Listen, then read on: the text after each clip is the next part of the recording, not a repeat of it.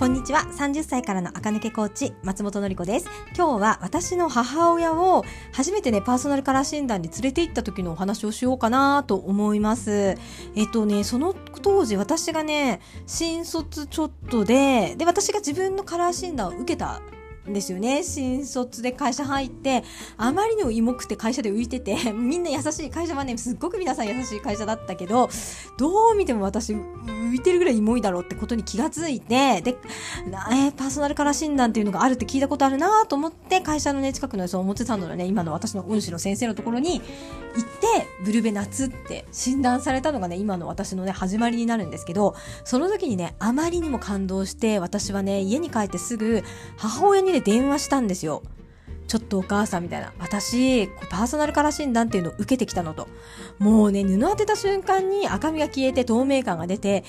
びっくりするぐらい変わったのっていう話をね、母親に電話で雑談の感じでね、してたら母親がね、私ね、あの当時ね、思いがけないぐらい母親がそこに、ね、食いついたんですよ。えー、みたいな。のりちゃん、それ、はい、よく話聞かせて、みたいな。で、お母さんも受けたいって言い始めたんですよ。で、当時は本当にパーソナルカラーなんて全全く流行ってなかったので、うちの母親がね、なんかそんなね、流行ってないと聞いたこともなくて、ただね、怪しいって思うん、しかも田舎の人だから、怪しがあるかなとか思って話してたのに、めちゃめちゃ食いついたことに驚いて、しかもね、母親がその電話で、のりちゃんみたいな、私、えっと、もうすぐね、東京出張があるから、その時にその先生のところ予約してくれないって、なんか母親からね、そういうこと頼まれたことが初めてだったので、母親のね、美容悩みみたいなの聞くのもね、初めてだったんですよね。で、当時時ね、うちの母親50代だったと思うんですけど、それで、それを聞いても先生すっごい人気だから早く予約しないといけないから、もう、えー、分かったとか言って、出張のね、日程に合わせて、あの、表参道のね、先生を予約取って、で、母親を連れて行きました。で、母親のね、その先生に話してた悩みは、くすみます、顔色が悪いって言われる、口紅塗ってないとメイクしてないみたいに見られて心配されるとかね、そういう話をして、で、いざ診断です。とね、母親のパーソナルカラーは、オータムさん、イエベ秋っていうチームだったんです。私とは全くね、共通点がほぼないチームですね。対角線上のブルーベースのふわっとしたのが私だ、えっ、と、明るい色が私だとすると、母親はイエローベースの少しあの、濃い色が似合うチームだったんですよね。で、あの、親子だけどパーソナルカラーってね、全く違うことは全然よくあることなので、母親は、えっ、と、母親が似合うものは私には似合わず、私が似合うものは母親には似合わないってことがね、その日にやっと分かったんです。で、もうね、本当にね、オータムのメイクをして、朱赤のリップをつけて、オレンジ系のね、チークをつけてね、すっごく綺麗に仕上がったんですよ。もうすごく顔色も良くって、で、母親もね、めちゃめちゃ満足して、のりちゃん受けてよかったって言って、それ以来、うちの母親はすごくね、パーソナルカラーを守ったメイク、お洋服をね、着るようになりましたね。うん、やっぱりね、顔色が良くなったし、あとは、やっぱり何が起こるかって、同窓会で褒められるみたいなんですよ。そう。同窓会で、えー、なんかすごく素敵ねとか、その服どこで買ったの？みたいな、別にあのね、イオンとかで買った服でも、その服どこで買ったのって言われちゃうような感じになったらしくって、今も同窓会に行った後は、あ、行く前のね、お洋服、この服でいいかなとか、そういう相談も私に来ま、母親から来ますし、その後ね、同窓会でね、こう言われたよ、みたいな、もうすごい褒められたみたいな話をね、毎回同窓会のためにしてくるんですけど、そのぐらい、あの、母親世代には、なお威力があるのがね、パーソナルカラーなんですよね。若い頃って肌がね、綺麗だから、パーソナルカラーを正直ね、守ってなくてもね、可愛いんですよ。しみしはそばかすクマなんてないから、パーソナルカラーってね、そういったものをね、補正するっていう役割なんですけど、18歳はね、そんなものがないから、何着てもね、それなりに可愛いは可愛いんです。ただ診断はできます。そう、似合ってない場合はね、老けて見えるから、その点で診断はできるけど、いいじゃないですか。18歳がね、老けてたって、22に見えたって、なんならラッキーですよね。私も多分、大学1年生の時に大学4年に見えてたらラッキーだと思ってたと思います。だってその方がモテるじゃないですか。モテるし、あとはなんかあの、舐められない？うん。だからね、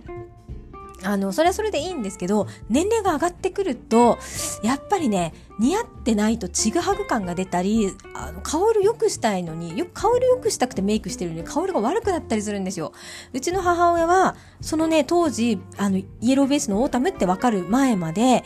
えっ、ー、とね、資生堂でね、買ってたと思うんですけど、ブルベ夏のコスメをね、持ってました、確か。記憶の中では。だからピンクのアイシャドウに、ピンクっぽいね、ピンク、ローズレッドみたいなね、リップをつけ、あ、ウィンターっぽいリップかな。そう、サマーのアイシャドウにウィンターっぽいリップをつけていたのがうちの母親だったと思います。うん。なんでかっていうと、この資生堂さんとかだとね、ブルーベースが多いのが日本人だって分かってるので、あの、ね、店員さんの言う通りおすすめを買うと、ブルーベースのお化粧品をね、買っちゃうことになりがちなんです。これは誰も悪くなくって、マーケティングに沿ったやり方だから、誰も悪くはないんですけど、しかも当時はね、別にパーソナルカラーも流行ってないから、うちの母親が多分ね、あの、カウンターで店員さんに、あの、最近のいいのないかしらって言ったら多分そういうのが出てくるんですよ。で、えっ、と、世の中の皆さんもブルベの人が多いから、ブルベのメイクに見慣れてるから、ピンクのアイシャドウとかつけてても、おかしいとまではね、思わなかったみたい。だけど、なんか顔色が悪い。なんかメイクしてもくすむっていううのだけがあって、それがね、初めて解決したのがパーソナルカラーだったようです。もうそれからね、母親は、あの、何、すごいね、おしゃれさんだったら、あの、さらにもうちょっとやり込めるんですけど、母親はね、もうとにかく、あの、仕事行ける顔が作れたら、で、まあ、それなりに綺麗だったらいいっていう、多分何パターンもメイクを覚えていっぱいやるみたいなタイプではなかったので、あの、その、イエローベースね、オータムのメイクをしっかり、あの、先生のところで学んで、で、お家に帰って練習してね、今ではすごくね、オータムメイクがね、すごく上手になって、うん、やっぱり自分の顔で練習するのが一番上達するので、そう、あのね、まあ、あの年のマダムにしてはね、綺麗にメイクできてるな。あ、しかもね、宮崎でね。そう、宮崎宮崎宮崎言うとあれなんですけど、まあ、田舎ってそんなにね、メイクされない方も多いので、の中ではね、綺麗にまとまってしてるなっていう印象がね、私でも持てるぐらい、すごく上手になりましたね。もう本当にあの時受けてよかったって未だにね、母親が言うので、もし、あの、皆さんもね、お母様とか周りの方でね、なんか悩んでるけど何が違うかわからないとか、顔色が悪いのが困ってる、くすみが取れないのが困ってるみたいな声を聞いたらぜひ、スタジオ乗りに、あの、お任せいただいたらね、すごく嬉しいです。いつもね、母親からね、感謝されるんですよね。あの時ね、のりちゃんに言われて、カラー診断ってものを知って、受けてね、本当に良かったって。そう言っていますね。本当にね、本当に未だにね、あの、会う人に、言われる、あの、すごい素敵ですね、みたいなこととか、あと久しぶりに会った人にね、なんか良くなってるみたいにね、言われるらしくって、その度にね、あ娘が東京でやってるって言ってくれるみたいなんですけどね、私東京にいるから 宮崎のね、皆さんのところにはちょっとなかなか行ってあげることができないので、ですが、もし、東京近郊もしくはね、東京に来る機会がある皆さんいらっしゃったら、ぜひスタジオ乗りにご紹介いただけたら嬉しいでございます。はい、そんだけで今日はね、母親のパーソナルカラー体験記を話してみました。本当にね、あの時めちゃくちゃね、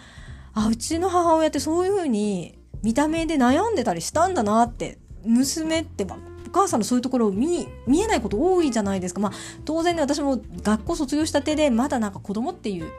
意識が女同士っていうかね子供っていう意識があったんだと思うんですけど自分の中でもね、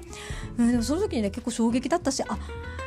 悩んでてしかもそれがすごい解決したんだよかったなってねその時はすごく思ったのをね最近思い出したので今日お話ししてみました。今日も聞いてくださってありがとうございます。えっとマシュマロで質問募集中でございます。また明日も聞いてください。